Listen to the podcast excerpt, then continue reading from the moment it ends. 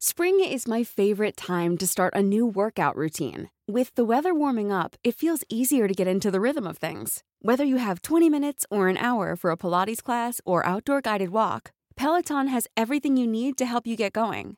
Get a head start on summer with Peloton at onepeloton.com.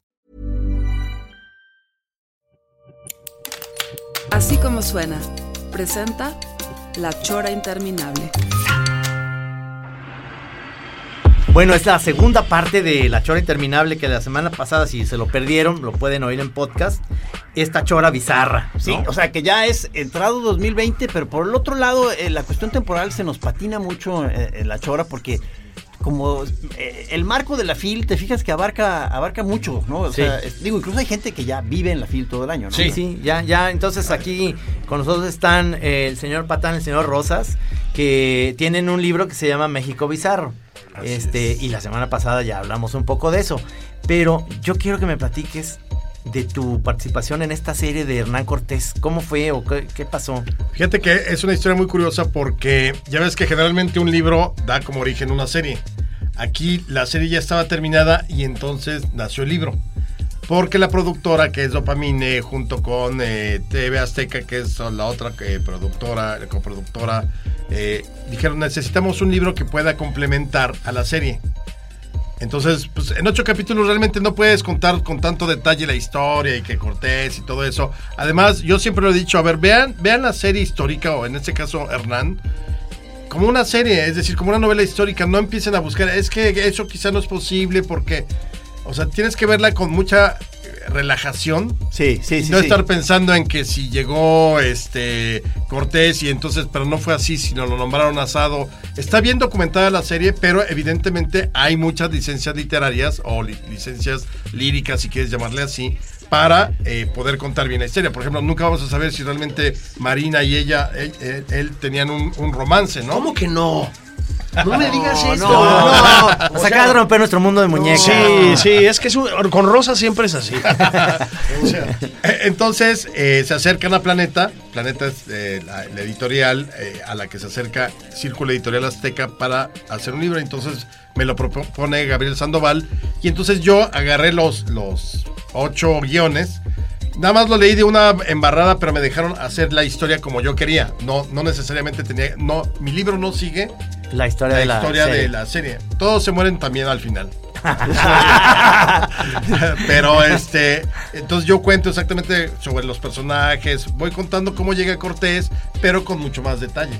Ok. Y, y entonces tú puedes ver la serie y luego si quieres comprar el libro y leerlo y entonces te complementa. O puedes ver nada más la serie y no leer el libro o, nada más leer el libro y no ver la serie. O sea, son como dos productos que van paralelos. Ok, tú sabes, tú sabes, me quedo patán que, que está haciendo Spielberg ahorita la preproducción Sí. de la de Hernán Cortés. Sí. Ahí en el estudio Churubusco. Sí. ¿Por, por, por qué, ¿Por qué tanto, tanto Hernán Cortés? ¿Qué, qué, qué- qué? Pues Son mira, los 500 años, ¿no? son los El año 500 pasado se conmemoraron los 500 Y en años. 1521, o sea, en dos años, pues la conquista en Tenochtitlán, Y ¿no? porque Este, nuestro amado líder trajo de colación que España pidiera perdón a los pueblos originarios. Porque el fraude empezó con Hernán Cortés. Eh, Exactamente. Y si, si lo ven, Hernán Cortés trajo. Yo, yo me permití tuitear y entonces me cayeron los bots. Dice el presidente que la- los fraudes electorales empezaron con Cortés. Digo, pues ¿cuántos años tiene el licenciado Bartlett, no? Yo, yo lo vi, yo lo vi. Yo lo vi en vivo. Y se me dejaron ir con todo, mano. Este, sí, bueno. Pero lo que quiero decir es, sí, yo creo que, aparte de los 500 años, el presidente, que pone en la agenda cosas muy extrañas, hay que decirlo, este, por ejemplo, trata de no poner la seguridad pública, pero pone a Hernán Cortés. Este, pues se ha dedicado como a Iba a decir a construir una imagen de Hernán Cortés. No es cierto. Más bien como a repetir una imagen que Hernán Cortés tuvo en los años, pues francamente más bizarros y más simplones del nacionalismo revolucionario mexicano, ¿no? O sea, esa idea como de llegaron los españoles malos. Estaban los pueblos originarios buenos y de entonces nos llegó la chingada, ¿no? Esta, esta cosa como un poco acartonada, cuando pues todos sabemos que los tlaxcaltecas se sumaron a la causa cortesiana, pues estaban hasta la madre Estaban hasta de la que madre, les arrancara ¿verdad? el Sí, corazón claro. con obsidiana, ¿no? Oye, pero no han visto los memes que surgieron en los últimos, en las últimas semanas, desde que salió la serie. Ahora quieren venir a decirnos que Tlaxcala sí existe. Sí. No le digan eso a Karen, Karen que está aquí afuera, porque Karen sí es de Tlaxcala, ¿eh? No, no, no, sí. Oye, aparte se me hizo Sí. bien buena onda que, que es una experta en chiles en nogada, ¿verdad? Ah, sabe mucho de chiles en nogada. Sí, eh, nomás para que aguas y Ok. lo- Sí. a ti que te gusta lucir que Sí, que yo soy, soy experto en eso. ¿no? Sí. Aquí les manejamos la torta ahogada, ¿no? Este, Y ahora, este Bardem de Spielberg, eh, digo este Bardem, este Hernán Cortés es Bardem. Es Bardem. Es Bardem, o sea, Pues ojalá- yo creo que me imagino que la estrenarán en el 2021. sí. Que, porque ahí sí, son lo- ahí se van a cumplir el 13 de agosto, que cuando cae Tenochtitlan, los 500 años ya finalmente de que nacemos como México. Bueno, primero la Ciudad de México, seríamos el virreinato de la Nueva España, pero ahí es donde sal- de- salimos. No, no estábamos antes de eso. O sea, antes de eso estaban los otomíes, los mixtecos, los zapotecas, etcétera, cada quien mirando por su lado, pero no era un paraíso idílico que de pronto llegaron los españoles y entonces sorprendieron a los indios recitando poemas en las calles y comiendo flores. No, A ver, tra- trajeron el fraude electoral y ya nos explicó Jesús a Rodríguez. En mis tiempos se decía saca para que nos pongamos igual, pero eso fue hace muchos años. Saca tracks. Sí, ¿no? Este, ya nos explicó que también trajeron las carnitas. O sea, la culpa de el colesterol malo y del fraude electoral vienen a ser de Hernán Cortés. Está chido, ¿no? Entonces, ¿Existen los, este, en las series históricas, eh, se considera eh, que, que puede ser un spoiler? O, o sea, sí, eh, de- eh, pues, es que te quería preguntar, ahorita no tengo claro, eh, ¿cómo, cómo murió Hernán Cortés hoy? En su cama de viejo, eh, pero el 2 de diciembre de 1547. Sí. No, y no. eh, el otro- En México no. No, en España. No, en España de regreso. Y luego lo trajeron para acá, pero a él le fue como en feria porque lo enterraron como ocho veces, lo inhumaron, lo volvieron a enterrar hasta que finalmente escondieron sus restos en el templo del Hospital de Jesús en México, eh, porque la gente, cada vez que había algún problema para México, alguna epidemia, ¿quiénes fueron los españoles? Entonces se le ocurría, en vez de ir al Ángel a celebrar o eh, como ahora, era, vamos por los restos de Hernán Cortés, vamos a sacarlos y los llevamos al quemadero de San Lázaro. A volverlos a pulverizar. Sí, exacto. Entonces, sí, una animadversión contra los españoles, eh, en cierto modo justificada terminando la independencia. Pero luego, como decía Patán, en los años 30, los muralistas comunistas como Diego Rivera se encargaron de poner a un eh, Hernán Cortés sifilítico, contrahecho, todo color verdoso. Por ejemplo, en el Palacio Nacional, ese es el Hernán Cortés Sí. que pone. Sí, yo, yo creo que el muralismo, que era muy eficaz, yo creo, de- desde muchos puntos de vista, este, contribuyó, habría que, digamos, habría que investigarlo más a fondo, pero yo creo que contribuyó determinantemente a convertir a Cortés en el malo. Ajá. Yo creo que era más complicada que eso. La cosa, además era un personaje sofisticado, ¿eh? O sea, era un tipo que escribía bien, digamos, era un tipo leído, era un tipo... Tenía sus ondas, pues. Ajá. Digo, y supongo bastante hábil. Pues yo creo que era muy hábil políticamente, ¿no? Y estratégicamente, porque, pues, oye, eran unos cuantos... O sea, no, no llegaron a ser O sea- más de 1200 españoles desde que llegan en 1519 hasta que cae Teno- Tenochtitlán. Y 1200. con eso arm- armaron un desmadre. Porque, porque eh, se aliaron con los que odiaban a los... Los tlaxcaltecas, Los etcétera. aztecas eran el PRI en el 2000. Así es. Pero no se llamaban los aztecas, ¿no? Se les, se les- Mexicas. Es que Azteca, Azteca, Azteca. Los mexicas. Los mexicas, ¿no? Los mexicas. eh, eso ya también son los puristas. A ver, se supone que eran aztecas cuando salen de Aztlán, Ajá. que ahí es donde empieza nuestra tragedia en México, ¿no? Por lo que se tardaron. Salen de ¿Cuántos- Aztlán Se, se tardan 200 años, ¿eh? No me acuerdo, en el ¿no? 1116 y fundaron hasta 1325. Sí. De, de- de Tepic, no es Nayarit, de Nayarit a la Ciudad de México. El- en Google Maps y debieron haber llegado en 7 días, 18 horas. ¿Cómo? No mames. ¿Y por qué fue la tardanza? Eh, yo creo que se fueron. Se fueron por la sombrita. Se, se sí. la llevaron leve. Pero se supone que entonces está bien dicho que digas aztecas cuando salen de Aztlán y mexicas cuando fun- fundan México. Pero a mí ya me es totalmente. Fundaron muy mal, mano, porque no pensaron en el futuro de un, de un aeropuerto con agua ahí, cabrón. Sí, sí, sí, sí, sí. Pero no, pero no los contaminaban con carne de puerco. ¿Eh? No, la, la verdad es que es interesantísima la historia. Los mayas tenían también lo suyo y además era como más amplio, ¿no? Los mayas no estaban nada más en la parte de la península yucateca, sino se iban más para abajo, ¿no? Sí, todo lo que es Centroamérica, Centroamérica. Guatemala. Sí, no. Era otro imperio. Ahora, también lo que nunca tenemos en mente, parece que siempre todas las culturas estaban al mismo tiempo y no. Lo- lo- el esplendor de los mayas había pasado 300 años antes de que los aztecas llegan a Sí, quedaban al remini- Valle de México. reminiscencias, O sea, lo- la última gran civilización es los aztecas. Ya habían pasado los mayas 1, los mayas 2.0. Bueno, los olmecas son al olme- principio de todos, o sea, ¿no? acuérdense, no, no en nuestro libro de texto decían la, cul- la madre de las culturas. ¿no? Exacto, la los madre de las olmecas. ese era el Sí, sí, típico. sí, sí, sí.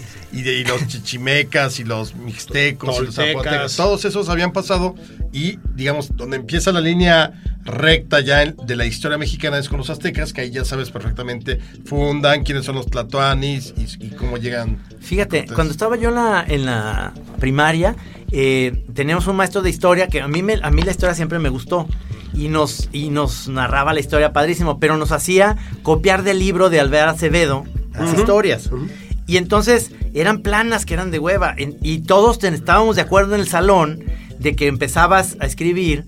eh, no, este, llegaron los toltecas con los aztecas. Y, eh, empezabas bien y luego ya veías. Entonces Meteoro llegó y su hermano Rex. Sí. Porque estaba viendo las caricaturas. y metías otras cosas y te ponía 10 porque él nada más veía lo del principio, te ponía 10 y adiós. Ah. Pero por culpa de un pendejazo que se, Le, di- le dio el pitazo. no, no, no le dio pitazo. Empezó mal. O sea, el güey se apellida, eh, creo que todavía vive Ramos, el güey. Empezó escribiendo. Este, y decía la pregunta de cómo se diferencian los toltecas de los olmecas. Dice, porque los toltecas tenían cara de pendejos. Así. Y entonces empezó a leer el güey y dijo, ¿qué pedo con este cabrón? Todo está, o sea, puros chistes y mamadas. Y empezó a ver los de los demás. Dijo, Hay que seguir los protocolos, Sí, es lo que yo siempre digo. O sea, hay protocolos que seguir. Un párrafo, por lo menos en serio, y luego, Y luego ya. en, mi, en mi escuela la mamada que hacían, yo nunca me atreví, la verdad, pero era empezar a poner, pues igual, ¿no? Hazte cuenta, ¿no? Los olmecas y tal y tal, y luego, profe. Si sigue leyendo en este momento, firme aquí, ¿no?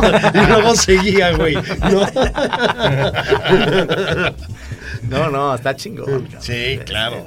¿Tú fuiste fan de la historia? ¿Eras buen, buen alumno, Alejandro? uy sí mi, mi maestra de, en la preparatoria me le, le cagaba yo porque la corregía Entonces, le hacía- le hacía El co- clásico sangroncito. Eh, sí, sí, sí, le hacía como el señor Miyagi así así le hacía así como como diciéndole sí está bien maestra sí, hizo bien esa, esa- No puede ser. Insoportable. odiaba. insoportable. Un día me acuerdo, llevaba puro 10 en el último año de la prepa en historia.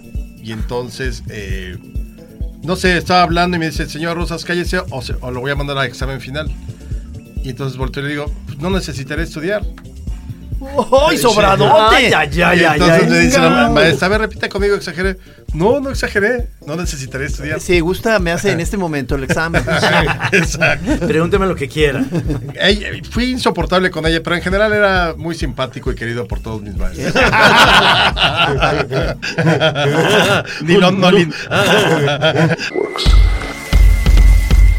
pero tú querías es- estudiar historia, ¿no? Fíjate que yo no estudié historia, no, no soy historiador, pero siempre me ha gustado, igual que a ti, Trino, este, leer historia, ¿no?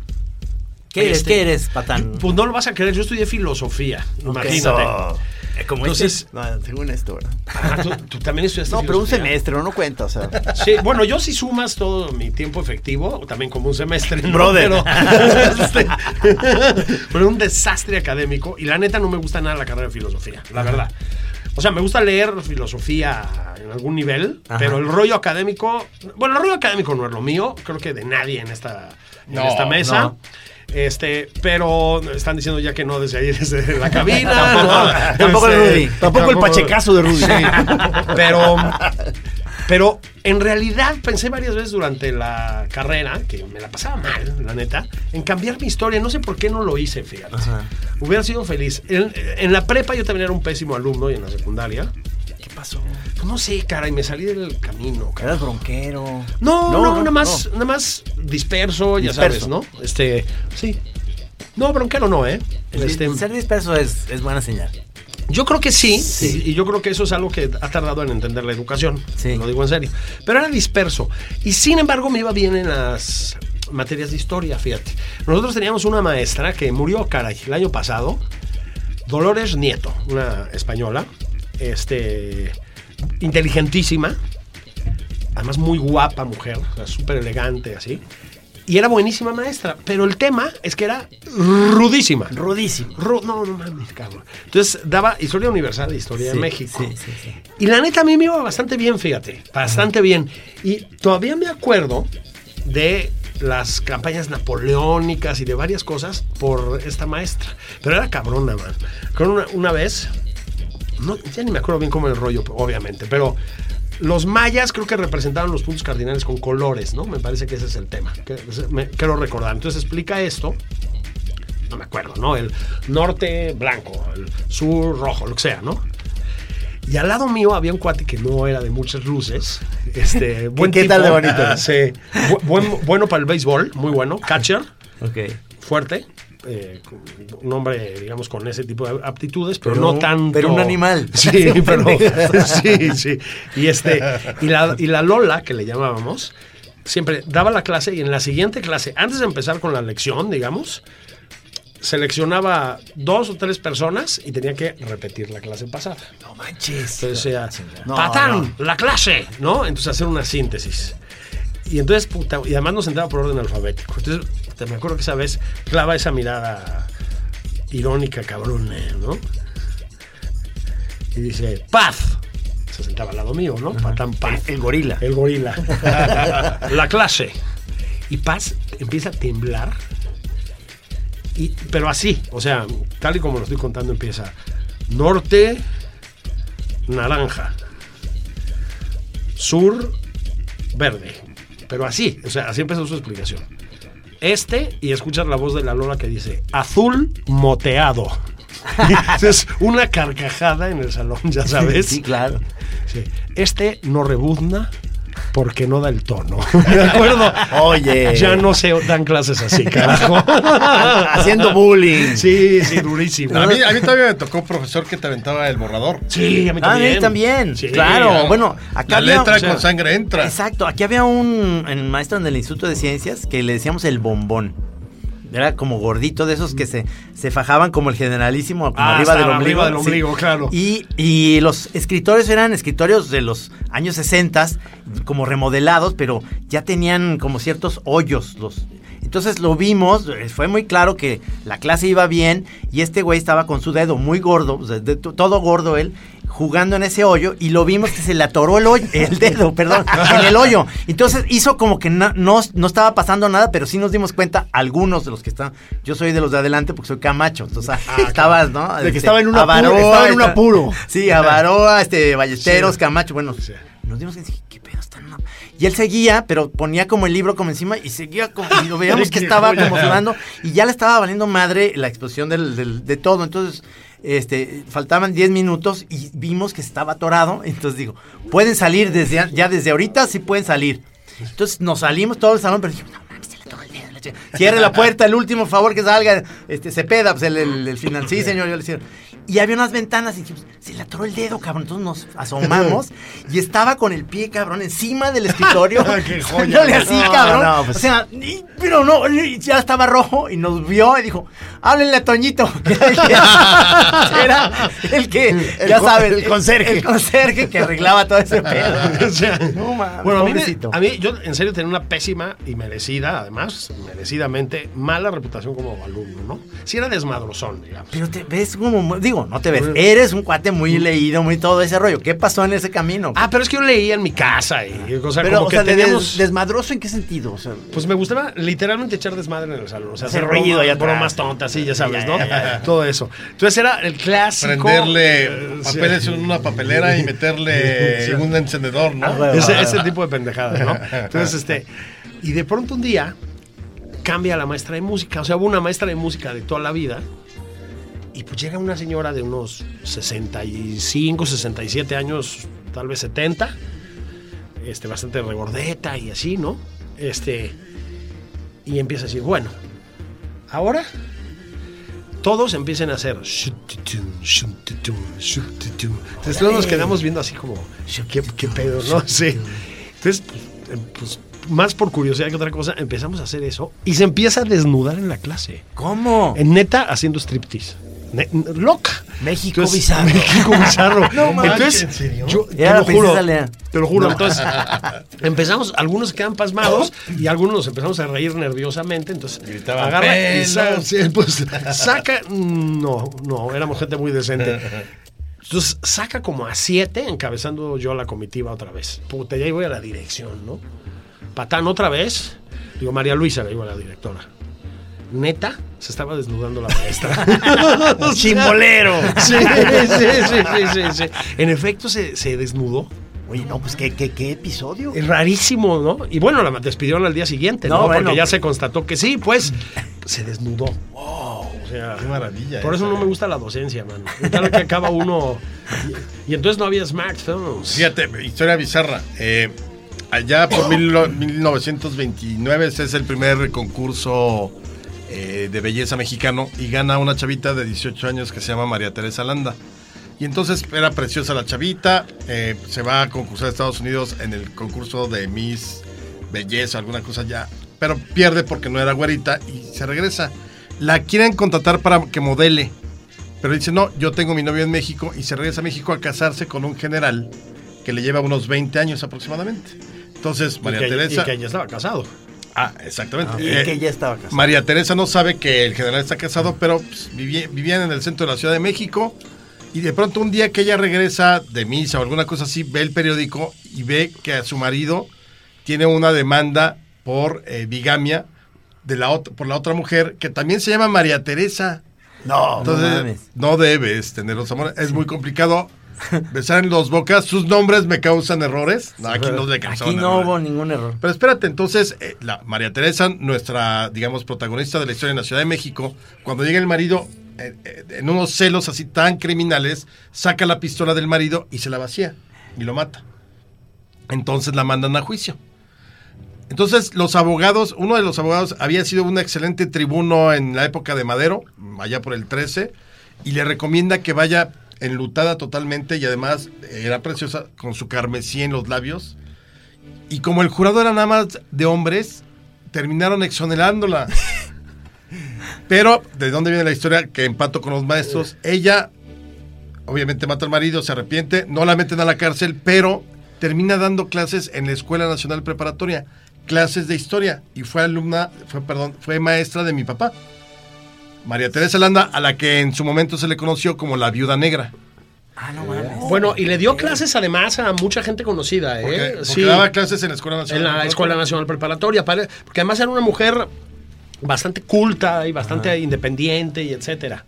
Hay fotos por ahí, sí, sí hay alguna foto de ella. Se sí. echó al general, qué huevos. Se echó cabrón, al general. no. Se echó al general por vígamo. Sí, sí, sí. No, pues eso qué difícil, con las redes sociales y los teléfonos y todo, No, ya es muy ya, difícil. eso, que, olvídalo, que carajo, o sea. Que no, pues que eso resultó que el papá en Culiacán tenía otra familia. No, Nada más ya- con el Facebook, ¿cuántas veces ahí no te pueden cachar cualquier cosa? Sí, O claro, claro. O si el típico que por terceras personas, oye, yo lo conozco, pero él sí estaba casado. Sí, ¿No? sí. O sea, sí, sí son las redes sociales, sí te No, pueden no, arruinar. El inbox, o sea, con... Pero e- e- esa maestra pasó a la historia como la viuda negra y ahí se acabaron los jurados orales porque, pues, obviamente, los hombres son unos perros. Son, son unos hermosos. Yo me acuerdo del mejor episodio del programa que tenía Pedro Ferri Santa Cruz de eh, Das el Zarpazo Uniroyal. ¿Te acuerdas que los metían en Ah, una sí. cabina? Era de historia de México. Y este. Y, estaba ya para ganar los 64 mil pesos un señor que sabía mucho de historia. La pregunta no recuerdo cuál fue y no la supo, cabrón. Y todo México, porque oías, das cuenta, en las casas de los lados. ¡No! O sea, porque- Había solidaridad. Sí, Sí, sí, sí. O sea, no, ¿cómo es posible? O sea, ¿das el zarpazo? Sí, doy el zarpazo. Tan, ya tan, tenía. tan, tan, tan, tan, tan, tan. que la teoría de este cabrón dice que, que adentro se veía peor. O sea, de afuera, tan, tan, pero adentro de la cabina, tan, tan, tan, para que no pudieras pensar. Bueno, así, cabrón, este. Perdió por un, eh, haz de cuenta, una onda sobre madero, de un detallito, ya sabes cómo era. Y perdió, cabrón. Es como Pero- ver al Atlas contra Pero el ese, Toluca. fue- ese luego fue las 13 preguntas del 13, ¿no? I'm Sandra, and I'm just the professional your small business was looking for. But you didn't hire me because you didn't use LinkedIn jobs. LinkedIn has professionals you can't find anywhere else, including those who aren't actively looking for a new job but might be open to the perfect role, like me. In a given month, over 70% of LinkedIn users don't visit other leading job sites. So if you're not looking on LinkedIn, you'll miss out on great candidates like Sandra. Start hiring professionals like a professional. Post your free job on linkedin.com/people today. ¿No? Ese después cambió a eso, sí, las tres. Que era lo mismo, o sea, ibas ca- cada semana a... Ah, Vamos por 313 mil 313 pesos. Bueno, que además acuérdense, la semana pasada estábamos platicando sobre Pedro Ferriz y los ovnis. sí, sí, sí. Pedro Ferriz. Sí, sí, sí. Pedro Ferriz. Santa Cruz. Era Santa Cruz, sí, exacto. Sí, sí, que es era un señor súper simpático, ya grande, con sus cejas y todo eso, muy erudito, tenía su programa todavía de radio una vez a la semana. Digo, de- debe seguir habiendo concursos de ese tipo. eh, Digo, porque lo, que sí se empezó como a, a abrir el asunto fue hacia eh, eh, concursos ya muy pesados de pruebas físicas. Y, Sí, no, bueno. y además uno- de- unos muy humillantes. Te, te este, vendaban los ojos y cómete lo que, lo que te toque, Exactamente. ¿no? Y a saber, sí. eh, yo lo- ¿No viste el otro día de que eh, me- metiendo a una, a una, eh, en Japón, a- a, una chava en una especie de columpio, a una pecera llena de serpientes y No bichos? mames, no mames. O sea, una cosa tremebunda, o sea, porque sí se le empiezan a enrollar y se, se- pues un momento de angustia espantoso. o sea. Wow, no, bueno, no, no, no. bueno, los japoneses son rudos para hacer televisión, ¿eh? Sí, sí, sí, sí, sí. Aunque es efectivamente como global ese rollo, ¿no? Mis papás ven alguno en televisión española. Yo creo que sí deben seguir existiendo, porque además creo que tienen bastante rating, ¿eh? Ah, sí, había uno muy famoso, ¿verdad? Del- Sí, eh, eh, no me acuerdo cómo se llaman, la verdad, pero sí. Y se clavan y ves si contestas, ¿no? Y si te saben la respuesta y todos estos rollos. Acá teníamos nuestro sube Pelayo sube. Ah, Uy, claro. Uy, uy, uy. Y Pero aquí también, aquí también era ¿no? Gurrumina, ¿no? Aquí Esta- era Kipi esta- Casado, desde aquí lo hacía, desde Guadalajara, pero era para toda la República. Y Gurrumina era una pajarita que le daba un, ¿no? Sí, un sí, sí. papelito. Ah, sí, como las de los tipos restaurantes y los parques, ¿no? Sí, sí, sí, que, claro. que te lee tu suerte, digamos, el, el pajarito, pero saben sacar papeles, ¿no? Sí, sí, y era el, el Pelayo era como la, eh, la primero, el primero que empezó con eso, Para arriba, papi, para arriba. que era el palo encebado. El palo encebado. El pa- Sube, Pelayo, sube. Sí, sí, sí. Sube, Pelayo, Sí. sube. Yo me, me acuerdo vagamente de eso, fíjate. Mis papás lo alucinaban, ¿no? Sí, sí, es Sí, que lo alucinaban. porque Además, O sea, te, lo, Sí. te prohibían que lo vieras. Pues no una prohibición, pero un tremendo chantaje. ya, ya. sí, ¿no? claro. Del tipo, bueno, si quieres ver imbecilidades Adelante. y volverte una persona lamentable en tu vida, hazlo. Ya sabes, ¿no? Es que sí era como muy en ese rollo de que, señora, no, mi cabecita blanca, yo sé que perdió su Exacto. hijo, pero le voy a regalar una mesa mini ping-pong Pelayo, que era como esta mesita, güey, no mames, sí, para de jugar 30 ping-pong. centímetros, Sí, sí, no, no. ¿Cómo juegas ping-pong ahí, cabrón? Sí, sí, sí, sí. Sí, Entonces, porque bueno, lo que la familia quería era la lavadora, ¿verdad? Que estaban claro. esperando que el papá lograra treparse a aquello. lloraban y la familia esperando que sí se lograra la lavadora. Yo creo que yo creo que el gran Chabelo sí era más legítimo en ese sentido, Ya, ¿no? ya, ya. La catafixia. Sí, y sí la, la típica sala de muebles troncoso y eso. Que ¿se los niños lloraban porque los papás sí Claro, querían eso. claro. Ya habían ganado la avalancha. La avalancha, Y un exacto. juego y un Exacto. castillo exin. Entonces ya Exacto. decían, ya Exacto. papá de la verga, vámonos a la verga, Ya ya. chingué, ya Ya, chingué, ya chingué. No, no, no, vamos por el mueble troncoso. Y sí ganaban los niños llorando. Sí, Chabelo. sí. Te voy a regalar cuate. Eso también. Chabelo sí sabía manejar las emociones, o sea, un grande absoluto. ¿No lo vieron hace poco en el complot mongol?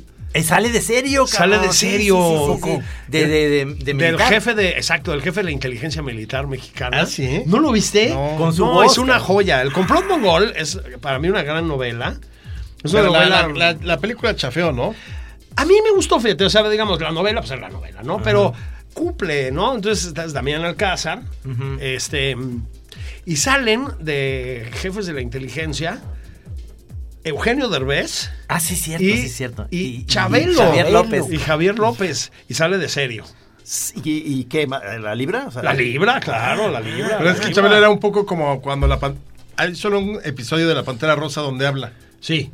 Así era Chabelo porque tú siempre lo tenías en oído como niño, ¿no? Sí, y sí. entonces cuando sale, creo que de eh, eh, eh, Pepito y la lámpara maravillosa, que es el genio Chabelo, Sí. habla en su voz normal, o sea, no habla de, Sí. oye, cuate. Una voz Sí, sí. bastante grave, además. Sí, Sí, sí, sí, sí, sí, nada que ver con el Nosotros en la escuela hacíamos ese juego porque ya sabes que. ¿Cómo? ¿Te apellidas Rosas qué? Robles. Ok, entonces nosotros en la escuela decíamos Ro- eh, Robles Rosa, eh, Robles Rosas, y entonces alguien que no te conoce dice Alejandro, ¿no? Entonces tú eres, este, haz de cuenta, Pérez, Solórzano, José Ignacio. Sí. Entonces tú eres patán, ¿qué? Tobío. ¿Eh? Tobío. Tobío. Tobío Patán, no, pues está fácil, ¿no? Sí. Julio la chinga. Sí. Pero luego nosotros lo hacíamos de, de, haz de cuenta, a ver si sabía, entonces decíamos, eh, García Joaquín, Borolas. O sea, Ah, entonces es al ta- revés. Entonces era, eh, Chabelo era López Javier, Chabelo. Ay, que no, sí, sí está complejo, ¿eh? No le, no le entendí. ¿Mande? Enaine. Enaine. O sea, ya estamos con Capulina. Sí. Logramos llegar a Capulina. Empezaron en la fila hablando de literatura. Sí. Y ya no, no van 20 minutos de programa, ya estamos González, en Capulina. González Eula- Eulalio. Lo sé. Piporro. Piporro, Claro, claro, claro, piporro. Sí. No, es- no está mal, nomás no me lo están agarrando ahorita. Sí, es cosa de un tiempito, ¿no? Pero llegamos Sí. a Capulina. Llegamos a Capulina. Sí, sí. Ese sí era malísimo, ¿eh? O sea, No, ahí sí, sí. no hay, ahí sí, perdón, Sí, con todo hasta, cariño. hasta incluso un poquito de Puede terror. o ser, sea, no sí. lo sé, puede No, ser. era a lo muy mejor. básico. Es como, es como los payasos de, de- de que van a las fiestas infantiles que son como muy primarios, muy Sí. básicos. Pero acuérdate que fue un éxito porque hasta tenía su capulinita. Sí. No, y, el- y una revista, ¿no? una Sí, revisita en la del revista. Cap- Capulinita, Sí, sí. por supuesto. No, en mi casa ese sí estaba abiertamente prohibido. O sea, ahí sí, ahí sí, chingue su madre. No, No, sí, O sea, claro. Hay, un- hay una cosa que es espantosa que se llama cascabelito que sale. No, ¿Qué no es lo ubico, fíjate. ¿Qué es eso? Cascabelitos de unos muñecos, unos títeres que cobran vida y se quema el, el circo y nomás lo ve un niño y Capulina, ven que los monos se mueven. Y yo me aterraba, cabrón. Yo me salía Ah, del ¡Ah! sí, cine de chavito. Y. Pin- Ya no quería ver yo los pinches títeres. ¿Pero ¿no? era una comedia o si era de terror? No, no, era media dramedy. Digo, Ah. no sabían ese término, pero como comedia ¿Y con cómo se llama Cascabelito? Cascabelito. ¿Así se llama la Así, película? ponlo, busquen YouTube. Ahorita, amigos, están ahí, busquen Cascabelito de Capulina. Es que las cosas que veíamos, ¿verdad? Porque No, no, pues no había, o sea, no había opción, pues. O sea, veían lo que había en la tele. Como dice Bef, que era eh, que México en esa época era, era como Corea del Norte, ¿no? Que nomás había tres canales y te salías a jugar fútbol y regresabas y ya se te había perdido eh, el, ca- el programa de Viaje al Fondo del Mar. Y entonces, ¿y qué pasó, cabrón? Entonces en la escuela te dices, no, cabrón, entonces sale un pinche pulpote, cabrón, agarra el Sibiu y le da vuelta y tú estás... ¿y ¿Cuándo van a volver a pasar eso, cabrón? Sí, ¿te acuerdas? pues, no Además, sabes, eh, esas escenas de todos para un lado, todos para el otro, Sí. en, eh, cuando el monstruo... ¿Sabes lo que hacía Irving Allen, que era el productor? Porque ya sabes, a mí me encanta esa pinche serie. Entonces me compraba yo los.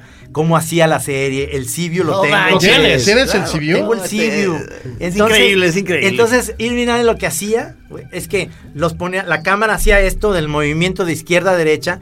Y él con un bote pegaba y sabía que el primero era a la izquierda, segundo a la derecha. Entonces, Puta. así hacían. Si veía a Irving Allen que hacía la cámara así, entonces, ¡pac! Entonces iban todos por un lado, ¡pac! Para el otro. A Y ver, salían hacía chi- falta una coordinación. salían chispitas de... Sí, de- salían de- chispitas. Sí, era a mí me encantaba esa serie, ¿eh? Era aburridísima, cabrón. Puta, eso es lo que metemos. O sea, yo nunca la volví a no, ver. es que duran una hora y son aburridísimas. Hay cosas que mejor no ¿Viaje hay que... No hay que regresar. Son muy aburridas. te lo juro. músicas, Sí. este... Sí, estoy de o sea, acuerdo. no, o sea, eh, cosas que te gustaron mucho, este, de joven, eh, hay que dejarlas así, ¿no? O sea, Sí. No, no regresar a ver si sí era cierto que estaban padres. Sí, fíjate que. fíjate- y no vamos a hablar de matrimonios aquí, ¿no? Porque. este, fíjate que el otro día, bueno, no el otro día, hace ya un tiempo, Paco Ignacio Taibo sacó un libro que es una especie de homenaje a Sandokan, Ajá. el personaje de Emilio Salgari. Sí. Que, bueno, pues fue para los que no lo conozcan, que serán casi todos, porque está muy olvidado. Es un escritor muy popular en el siglo XIX y en una buena parte del XX, italiano, que escribía novela de aventuras. Mi jefe tenía libros de Salgari. Fíjate, yo tuve, o sea, yo creo que soy la última generación que leyó libros de Salgari, que mi papá se los compró a mi primo, me acuerdo, que es bastante más grande que yo. Entonces, y me los, y me los heredó, ¿no? Entonces, este, luego, ¿saben qué hice? Es que también uno hace unas pendejadas. Luego la vendí para comprar, digo, estaba bien, pero para comprar Asterix. Entonces, Bueno, estuvo chido. no está mal, no está oye, mal. chido. oye, eso está perdí, digno. pero la si me hubieras dicho el Capulinita, dices, sí, no, o sea. Para comprar el Santos. Pero el caso es que Paco hace un homenaje, o sea, una novela homenaje, digamos, a Salgari. Le digo, oye, cabrón, no, no, no, no mames, o sea, quiero que me tocó entrevistarlo. Le digo, oye, güey, yo no he vuelto a leer a Salgari, cabrón. Dice, no lo hagas. es malísimo, me dice. Sí, es Fíjate. muy malo, Patán, muy, muy malo. Sí, entonces dije, ah, no, y no lo he hecho, ¿eh? Así está. No así lo he hecho. Yo, sí he cometido esos errores que dice Eh, Gis. en música, ¿ok? Eh, no, en películas. Entonces compro, haz de cuenta, una que me fascinó, que me moría de risa, cabrón, que se llama eh, Robinson Crusoe en el siglo XX. Y es con Dick Van Dyke. Y es Uy. exactamente la misma historia de Robinson Crusoe, pero él es un eh, piloto de, de guerra que cae en el medio de- del, del Pacífico a una isla. Es mal, pero es malísima lo que le sigue, es pero chafa. Yo me acuerdo haberme muerto de risa de carcajadas y, ¿no? Por ver a las películas de Disney, era de Disney. Y entonces fue agüite. Sí, porque dices, uy, no, y además es, o sea, Además debe ser Dyke es un difícil de conseguir. Sí, es un Es plomazo. un plomo, plomo, o sea, siempre hace caritas y la chingada Sí. dices, puta. Puta, es, es insoportable. ¿Te acuerdas las películas que hacía con Doris Day? Sí, sí, sí. sí, no, Híjole, claro, cabrón. Siempre O sea, estaba bailando, cabrón. No, sí, o sea, por ejemplo, tú ves todavía, al- me acuerdo, no sé si ustedes se acuerdan de cuando empezaron estos monstruos gigantes, que el tiburón, que tentáculos, había una de ahí que se llamaba el Yeti.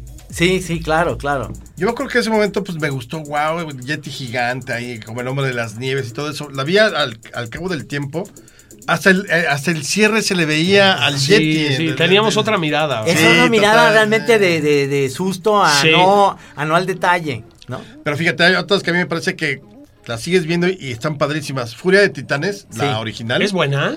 No, bueno, sí, claro, sí, las de. Sinbad, Las de Simba y el ojo del tigre. que tienen que ver con esto. Y Sí, la que, otra, que- la de... que lo viejito se ve sabroso, ¿verdad? Eh, Porque además eh, eran las primeras eh, animaciones eh, movi- movimiento movimiento, ¿no? Es que es Ray, Ray Bauhausen, ¿o cómo se llama Ah, este? sí, el, sí. el que hace los efectos. Tiene cosas bien padres, ¿eh? Sí. Yo me acuerdo así vagamente. Así vagamente. Vagamente. Vagamente. Furia de Titanes es mil veces mejor que el remake que quisieron hacer hace como cinco años. Ah, ese es un plomazo. Es sí. horrible todo. O eh, Jason y los Argonautas, que se pelea es contra unos buenísima. esqueletos. Cuando es Talos, Ah, sí. que, que- que ahora en la exposición de Guillermo del Toro ahí estaba Sí. unas miniaturas de Es- los son- son las esqueletos. originales. Y Talos, el, este, cuando entra supuestamente Hércules, Ajá. ¿cómo le hacía? Le- supuestamente para agarrar fuerza le hacía como las caricaturas de antes, le hace... Y entonces Se soplaba las sí, manos. Se soplaba las manos y ya con eso sí abre la puerta. Como Popeye, ¿no? Que Sí, se, se infla los bíceps, ¿no? Porque O sea, el- luego se empezó a poner tan prodigioso el, el- el, el rollo de los efectos especiales que ya todo el mundo este, anda quisquillosísimo, ¿verdad? O sea, de, de- de que todo tiene que ser a un grado así de exactitud, pero entonces ya todo te salta como mal. sí, o o sea, sea, eh, no puedes ver Star Wars, pues, ¿no? sí, O sea, la original. Exacto, exacto, ¿No? o sea, exacto. No, y bueno, y por ejemplo, eh, un, un- alguien que quiso regresar a propósito de- para no utilizar la digitalización fue Coppola en Bram Stoker Drácula.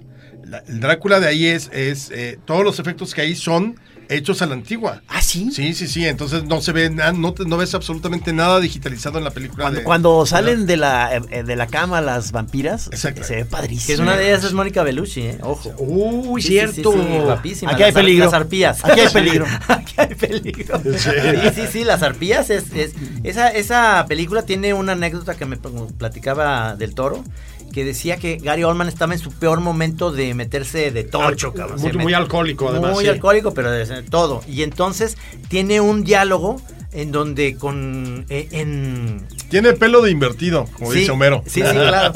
Este, en, en el idioma rumano, que no sé cuál sería, este, tenía que decir eh, toda una onda y estaba en su, en su, digamos, eh, tráiler hasta la madre. Entonces Coppola dice, güey, tenemos que firmar, filmarla. Él tiene que decirlo bien, el diálogo, en el idioma y con la espada pegarle exactamente en el círculo de la cruz porque ahí está el efecto especial donde sangre. cuando truena Ah. sale la sangre. Pero este güey está hasta el queque. Entonces, que llegó y le dijo, maestro, no mames, o sea, esto tiene que filmarse ya porque... Dijo, no, sí lo hago, cabrón. Y llegó, Por- lo por hizo. supuesto, pedísimo. Por supuesto, llegó hasta puestazo, cabrón. Y pa, le recitó perfecto, le pegó así. Terminó, corte la escena, se regresó a meterse en más cosas. No, era tremendo, Gary Oldman. Es un gran actor, ¿no? Sí, sí, Ahí sale, recuerden también Tom Waits. Sí, sí, sí. al, al principio comiéndose una cucaracha, ¿no? Ah, claro. Sí. Pero, pero lo que tiene Gary Oldman es como lo que decimos de Pacino, que si no tienes un buen director, Eso, que lo es controle. exagerado. Es- Se le va a una onda como ya de, Sí. de, de- de- teatral Sí, exagerada. como de mis compañeros de teatro en la Facultad de Filosofía y Letras de la UNAM, ¿no? Sí, sí. Este, no, no, me tocó ver unas cosas ca- que no te puedo explicar, ¿no? Eso es fantástico. A mí me encanta ir a ver como esas cosas malas porque te A mí también. me da mucha risa y de ahí salen cosas. Sí, para ti es materia prima, sí, ¿no? Sí, es como todas esas películas de clase B de los de los 50, 60 que son malísimas de monstruos, pero hay joyas para hacer doblajes. No, pero las de monstruos de esos años, pero mexicana, la de clavillazo, ¿crees? El- el- Eh, eh, contra los monstruos, no. Se llamaba el, este, los, ay, no sé qué, de los monstruos. La nave de los monstruos. ah, y además, la nave de los monstruos. no, no, no, qué monstruos además. Es, es del Willy lo entrevistó, ya ves que Ponchito tenía Ponchivisión y fue de las últimas entrevistas a Piporro antes de morir y todavía tenía su, su rollo, dice, muy muy erguidito el cabrón y la chingada. Entonces dijo, oiga, este señor Eulalio, ¿y usted qué, qué opina de las películas, eh, de la película La nave de los monstruos, o sea, la que hizo? O sea, ¿está, está orgulloso de ella? Dice, "Oye, ¿cómo no? Fue el antecedente del Star Wars. Pero hay toda una subcategoría del terror en el cine mexicano que es espectacular. O sea, no. Capulina contra los monstruos. Ah, sí. Capulina Pepito contra y los, monstruos. contra los monstruos. Pepito y Chabelo contra los monstruos. sí, sí. Que llegaron a dignificar lo hecho por Capulina, digamos. Bueno, ¿no? y te voy a decir, esto lo dicen en Guanajuato, que realmente lo de las momias que existen hace tiempo, lo hizo internacionalmente famoso el lugar, el Santo, Santo, claro. con Ah, claro, las momias de contra las Guanajuato. momias de Guanajuato. Porque si no lo hace el Santo, no, has- no tiene ese madrazo de que la gente ya quería ir a ver las momias porque sí existían. Y este y es el santo el que le da ese empujón, digamos, a Guanajuato. Fíjate que en, en- en el Bizarro 2 Sí. hicimos un apartadito de películas raras, ¿no? Este, y hay una, ahí le encargo a nuestro auditorio, ¿verdad? Que la busque. Sí, porque fíjate, yo me acuerdo que la vi pues, en aquellos viejos tiempos que, insisto, veías lo que había, ¿no? Sí. Y es una de luchadores, pero no es el santo, no es Blue Demon, o sea, no, no, es algo, no es tan mainstream, Ah, digamos. yo, yo- ¿no? yo las vi todas, a ver Sí. sí, sí, dime. Entonces, había un científico loco, obviamente, que le acaba de hacer un trasplante de cerebro a un güey. Ajá. ¿Ok? Entonces, el güey está, ya sabes, en la camilla así y empieza a convulsionar, ¿no?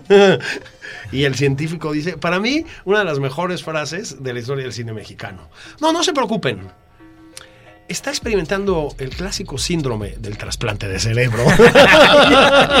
no, eso es una maravilla. No, no, claro. Oye, pero también de esa época sí hubo un- como una generación de películas, seis aproximadamente buenísimas de miedo. Sí. Eh, por ejemplo, Más Negro que la Noche. Sí, cómo en no. Su primera versión es buenísima. ver, Además, chulísimas Lucía Méndez, Claudia Islas, esta Elena Rojo, chavititas de 19, 20 años. Sí. Luego estaba la de Veneno para las Hadas. Ajá. Sí, es buena. era Es muy buena. El, el niño de piedra. Sí. No, bueno, ¿cuánta laguna? Sí, sí. Tengo yo. Este, el- El- la del viento. hasta, el, ti- hasta el viento tiene miedo. Esa es buenísima. Y la tía Alejandra. Esa sí no Esa la vi, no fíjate. Isabela no. Corona. No, esa sí no la vi. Buenísimas todas. Luego hicieron los remakes ahora en los últimos años y nefastas todas, todas. Sí, sí, sí. No hay ninguna que se salve, eh, eh, de- ni, ni más negro que la noche, ni, ni veneno para las hadas que les hicieron. No, esas versiones de, han de ser del 70. Sí. Más negro que la noche. ¿Cuál era el tema ahí? Es la historia de una tía que vive con su gato en un- su casa y entonces se muere y le deja de herencia a una de la de Lucía Méndez, una de ellas, pues, una lana, ¿no? Entonces llega ella con sus amigas a la casa y matan al gato que era la adoración. Becker se llamaba el gato. Matan a- al gato que era la adoración de la viejita y entonces la viejita se empieza a aparecer en las noches y las va matando una a una. Ahí sí al final todos se mueren. Yo, fíjense que en, en- en una de esas noches que tus papás se iban de cena y estás chavito, entonces veías la tele sin permiso, ¿no? La Hasta caldera del tarde. diablo, yo me acuerdo. Ah, bueno, la caldera del diablo. Yo, me, yo vi una que creo que se llamaba La Muñeca y que así como Piporro es el antecedente de Star Wars, este es el ante- antecedente de Chucky, cabrón. Porque una muñeca poseída. Sí, con ¿no era Entonces, Karen Black. Es posible que sí, es, que estaba muy chavito. Es un episodio de, de Galera Nocturna. Ah, lo mejor es eso. Y ese es, es esa. eh, a Karen Black le regalan, no sé si es un monito vudú o una monita. Es que- ah, no, es que era dos. como una muñeca de, de las de antes. O sea, Entonces es, es, es- sí es dimensión desconocida. Entonces, puede ser. Zone, no, Zone. no sabes el miedo. O sea, terror durante noches y noches. Yo muy sí, no, ahí el problema era cuando terminaba el, el programa y tenías que regresar a tu cuarto. Ah, claro, Ahí se ponía muy mal. solo. Sí, sí. Lo mismo nos pasó a algunos. Aquí vienen las confesiones. Con el capítulo de la bruja de señorita Cometa. Ah, claro. Sí, claro, bueno. Bota, bota, ¿Por qué? ¿Por qué? ¿Ahí, ahí qué sucede? O sea, el- Pues no me acuerdo, pero hay una bruja Hay una bruja. terrorífica. Ah, ah, ah, bueno, Sí, así la muy recuerdo, como ¿no? la onda como buto de japonés. Sí. como- sí, que te saca mucho de onda. Y Sí, además muy- todo el capítulo es súper siniestro, porque es esa niñita que está en la carretera. Hay un este, conocimiento en ese señor. este, botando la pelota, ¿no? Y Sí. así es como llega Koji Takeshi con la niñita y entonces, ay, ¿me dejas ver tu pelota? ¿La puedo botar? Sí. Y entonces la pelota está embrujada y entonces la pelota se, eh, se le va de las manos a Koji o a Takeshi y la niña empieza a llorar. Entonces, ay, no. Entonces se empiezan a bajar por el bosque Koji, Takeshi y la niñita buscando la pelota hasta que llegan a donde vive la bruja, que los recibe como una linda ancianita. Ay, me pasen aquí, ¿no? Y, y en la noche, puta, se convierte. Es una cosa verdaderamente Es, espelu- eh, sí es es- siniestra, ¿no? Sí, No, así pero es. ¿sabes qué? Todo- todos quedamos marcados. No hay que, no hay que revisarla. No, sí. No, ya, ya la Sí, puedes. No, ya, Sí y se está el puede otro día, ver. sí. Sí se ¿Dónde está? en, en- en Amazon, está Señorita Cometa, o en Netflix. No una- me Sí, digas. está todo. No con los doblajes que teníamos nosotros. No, es que eso, eso Se perdieron se los perdió años. en el sismo. Pero están, están esos. Mira, y yo tengo, yo tengo en DVD todo Galería Nocturna. Ah, es Wow. bueno. Y esa, eh, ¿se acuerdan de esa? Esa es Roddy McDowell, que era el que hacía Ah, a uno sí. de los del planeta de los simios, pero él Sí. era un actor como inglés. Y él mata a su tío porque tiene una casa, ya sabes, como en el sur de, de Estados Unidos, de esos que tienen unos pilarzotes y la Ujú. chingada. Lo mata porque lo pone junto a la ventana a, a que le dé aire y se muere de una neumonía. Pero hay un cuadro, cuando va bajando, hay un cuadro donde se ve la casa y se ve el panteón. Entonces cuando ya está celebrando con unas ahí chavas que invitó de la vida alegre, él va subiendo como al cuarto, pero ve que en el cuadro el... El, El cuadro cambió. no, sí, cambió porque en el panteón está, está abierto ya la tumba del tío. Entonces ves el monito ahí, entonces él agarra el cuadro, va y lo quema, pues ya pedo y ya más corre las chavas. ¡Ay, lárguense! En la chingada, como en esta histeria, en la chingada, ya sube otra vez pedo y como tirándole mala onda al- Y ve que ya viene el viejito caminando, el mismo cuadro, pero ya viene caminando hasta que... Qué chido. Hasta que se oye que tocan a la puerta y él ya está asustado y se muere de un infarto.